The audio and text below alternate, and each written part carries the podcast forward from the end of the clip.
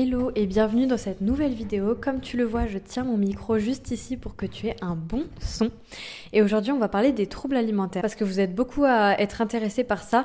Euh, j'ai déjà fait une vidéo, mais il y a très longtemps sur le sujet. Je te la mettrai euh, par là si j'y pense.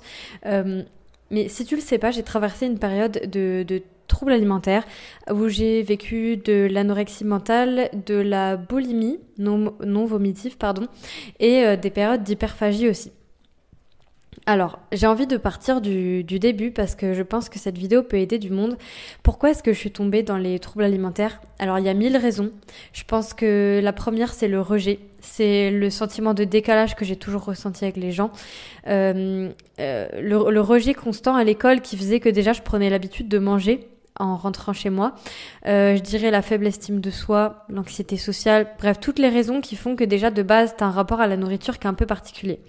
Ensuite, ce que je dirais, c'est au niveau familial, c'est-à-dire toutes les pratiques du type te forcer à rester à manger à table, te punir si t'as pas fini ton assiette, te retirer à manger quand tu manges trop ou que juste tu fais ton goûter parce que t'as pas mangé à la cantine, c'était mon cas. Euh, voilà, te retirer à manger et te créer un rapport à la nourriture un peu particulier ou te dire attention, faut pas grossir, tout ça.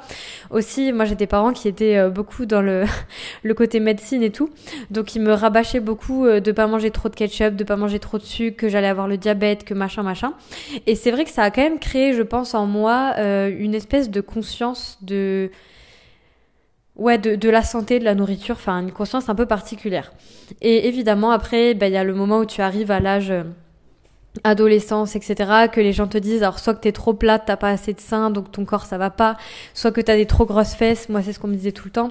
Euh, voilà, enfin en tout cas, tu vois, t'as une espèce de culture, ça se dit, du régime, de mincir, de faire du sport, d'être belle, d'être parfaite, etc. Et en tant que HP, donc euh, au potentiel et hypersensible, je pense que j'ai pris beaucoup plus à cœur tout ça, et que le déclencheur, ça a pas vraiment été ça mais ça y a participé. Je pense que ce qui a vraiment été le déclencheur pour mon cas, c'est à partir du moment où j'ai eu des relations amoureuses, et je n'irai pas dans tous les détails, mais où j'ai eu le sentiment de ne pas être acceptée comme j'étais, de pas être respectée, et finalement, ben, j'avais tellement pas de contrôle dans ma vie que je pense que c'est ce qui m'a poussé à contrôler mon corps. C'est ce qu'on vit beaucoup quand on a quand on a la blessure de trahison d'ailleurs souvent, c'est que on a on s'est tellement senti trahi, pas respecté, etc. que on, on, on, essaye de contrôler les autres, contrôler parfois son poids, contrôler ce qu'on mange, etc.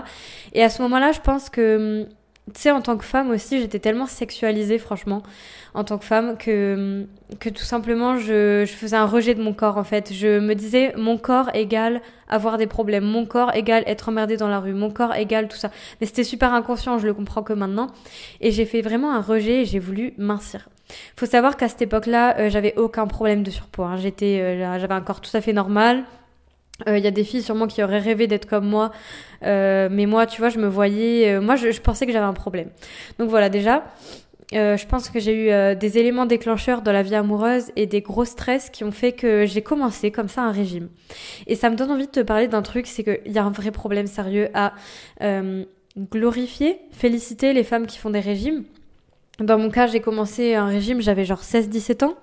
Et euh, tout le monde était admiratif, donc tout le monde te félicite de faire du sport, tout le monde te félicite de réussir à tenir, à ne pas manger. Sauf que du coup, c'est horrible parce que t'es dans un... C'est pas juste un régime, tu vois, j'étais en train de tomber dans une maladie et finalement t'es valorisé. Donc ça te crée aussi une crainte ensuite de reprendre du poids et donc de perdre l'approbation sociale, tu vois ce que je veux dire? Donc bref, je suis rentrée dans un cercle vicieux comme ça. Euh, j'ai jamais euh, vomi, euh, pour ma part. J'ai juste, euh, je compensais avec le sport, donc je mangeais très peu et je faisais énormément de sport. Et ensuite, j'ai basculé dans un moment où là, je pouvais plus contrôler. Euh, c'était, ça dépendait plus de ma volonté, si tu veux. Désolée, j'ai le nez bouché. Désolée. Mm. Ça dépendait plus de ma volonté. Juste, je voilà, je, je craquais complètement sur tout. C'était insensé. C'était même pas des aliments que j'aimais. C'était super dur à vivre. Et aujourd'hui, je pense qu'il y a vraiment un lien je vois vraiment un lien entre comment on a été traité par nos parents, traité par nos pères, comment on a été rejeté, comment on a été sexualisé en tant que femme, et, euh, et le fait de se restreindre, de manger, de contrôler son corps. Pour moi, en tout cas, je le vois vraiment comme ça. Et euh, si tu veux que je t'en parle plus en détail, je pourrais faire une vidéo, mais là, ce que j'ai vraiment envie d'expliquer, c'est surtout que, hum, en fait, c'est toi qui vas être euh, maître, maîtresse de ta, de ta direction. Bah si. De ta direction, de ta guérison. Euh, et pour ma part, je trouvais pas d'aide, ok? Les gens voyaient pas que ça allait pas, les gens savaient pas que j'étais HP, je savais pas que j'étais HP, je comprenais rien à qui j'étais, je comprenais rien à mes émotions. J'avais des émotions, mais énormes, hyper intenses, minimisées par mon entourage pas comprise. Et finalement, tu te sens hyper isolée. Et euh, moi, ce qui m'a apporté vraiment du réconfort, c'est de lire des livres. Lire des livres sur l'anorexie, la boulimie. Euh, c'est d'en avoir marre d'être malade. Tout simplement, marre de ne plus pouvoir contrôler, de manger tout comme ça et de te sentir super mal et de pas comprendre pourquoi tu n'arrives pas à faire autrement. Et moi, je sais que je suis passée par une, époque, euh, une époque, une passade où j'ai dû aussi régler quelque chose au niveau nourriture. C'est-à-dire, j'ai dû m'autoriser tout, ne plus rien m'interdire. J'ai dû, même si je faisais des crises, que c'était n'importe quoi, j'ai dû vraiment m'enlever tous les interdits alimentaires pour que mon cerveau ne soit plus en mode attention, elle va t'interdire de manger, donc on compense. Et donc là, tu fonces sur la nourriture. Donc je me suis débarrassée de ça, ça a pris quand même un bon temps, je dirais une bonne année. Mais après, désespère pas, tu vois, la suite est tellement mieux. Vraiment, reste, reste là, accroche-toi à ça. Moi, je me suis autorisé absolument tout ce qui m'a enlevé cette pression de d'interdiction, tu vois ce que je veux dire. Et ensuite, ce que j'ai fait, c'est que petit à petit, j'ai appris à euh, me reconnecter à ma satiété. Ça a pris vraiment du temps, mais vraiment comprendre euh, quand est-ce que j'avais faim, quand est-ce que j'avais pas faim, quand est-ce que c'était trop, quand est-ce que c'était assez. J'apprenais aussi quand j'avais trop mangé euh, à me dire bah oui, ok, t'as trop mangé, bah c'est pas grave. J'apprenais à avoir de la compassion envers moi, à pas trop culpabiliser parce que c'est aussi un moteur euh, de la maladie, je trouve. Et voilà, moi c'est vraiment ça qui m'a aidé et ce que j'aurais envie de recommander là à toi si tu m'écoutes, c'est vraiment de plus rester seul, d'aller voir un ou plusieurs professionnels ou une professionnelle qui peuvent t'aider, euh, qui peuvent euh, te soulager sur plusieurs choses. Si tu as vécu des choses traumatisantes, par exemple des agressions sexuelles, euh, de la violence chez toi, ou même juste qu'on ait minimisé tout le temps tes ressentis, qu'on t'ait tout le temps rejeté, etc. Ça peut déjà être des traumatismes, ou si tu t'es senti abandonné, etc. N'hésite vraiment pas à demander de l'aide, à t'entourer. pour ma part, il y a des choses que je règle que aujourd'hui en EMDR. C'est quelque chose pour les traumatismes avec une bonne psy qui connaît les hauts potentiels. Je te conseille vraiment de, si tu te sens concerné par ce sujet, de choisir un ou une psy qui connaît le haut potentiel et l'hypersensibilité. Moi, j'accompagne plus vraiment sur les troubles alimentaires. Ça m'arrive d'aider juste pour la période, euh, travailler sur les croyances limitantes du style si je mange ça, je grossis. Donc moi, je peux aider euh, sur ce niveau-là. Mais après, tout ce qui va être vraiment traumatique et qui va persister malgré que tu travailles dessus, je te conseille vraiment un travail psy. Et j'aimerais te dire aussi que c'est pas ta faute, que pour l'instant tu sais pas faire autrement, que tu fais comme tu peux, que c'est pas ta volonté, c'est pas de la gourmandise, c'est pas non. Si t'as si as ces problèmes là, c'est en dehors de ta volonté. Euh, alors certes, il y a des choses que tu peux faire, mais il y a des choses sur lesquelles tu peux pas agir euh, seul pour l'instant.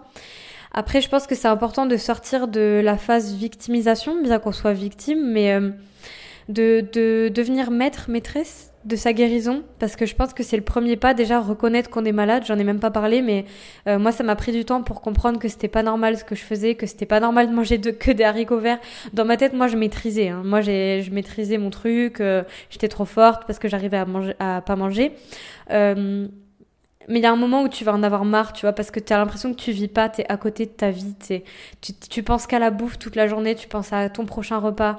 Euh, en fait, c'est pas une vie. J'ai envie de te dire, c'est pas une vie. Et en plus, ça, te crée aussi des pensées un peu dépressives, tu vois. T'as plus envie d'exister, tu trouves que tout perd son sens. Alors que c'est vraiment le meilleur qui t'attend. Et que pour que le meilleur t'attende, bah, il faut aussi que tu te rapproches un peu.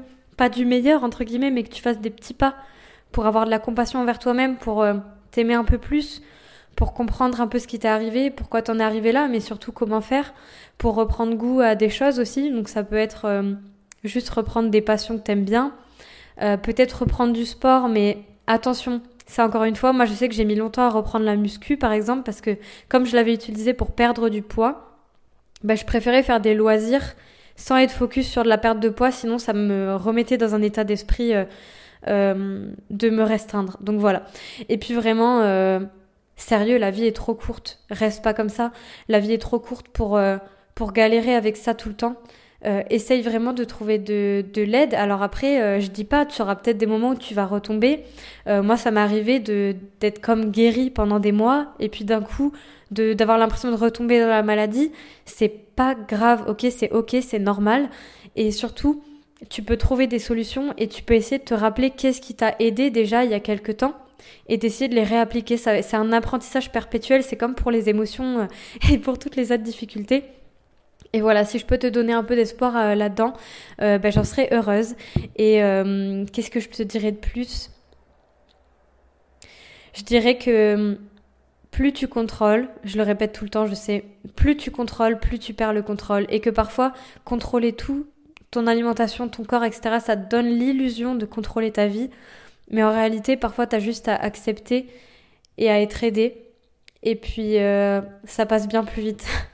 on, on, s'en rend pas compte, mais ça passe bien plus vite que quand on, quand on est dans ces mécanismes-là, et il faut pas s'en vouloir parce que c'est inconscient encore une fois. Donc voilà, c'est un peu le message que je voulais te faire passer aujourd'hui.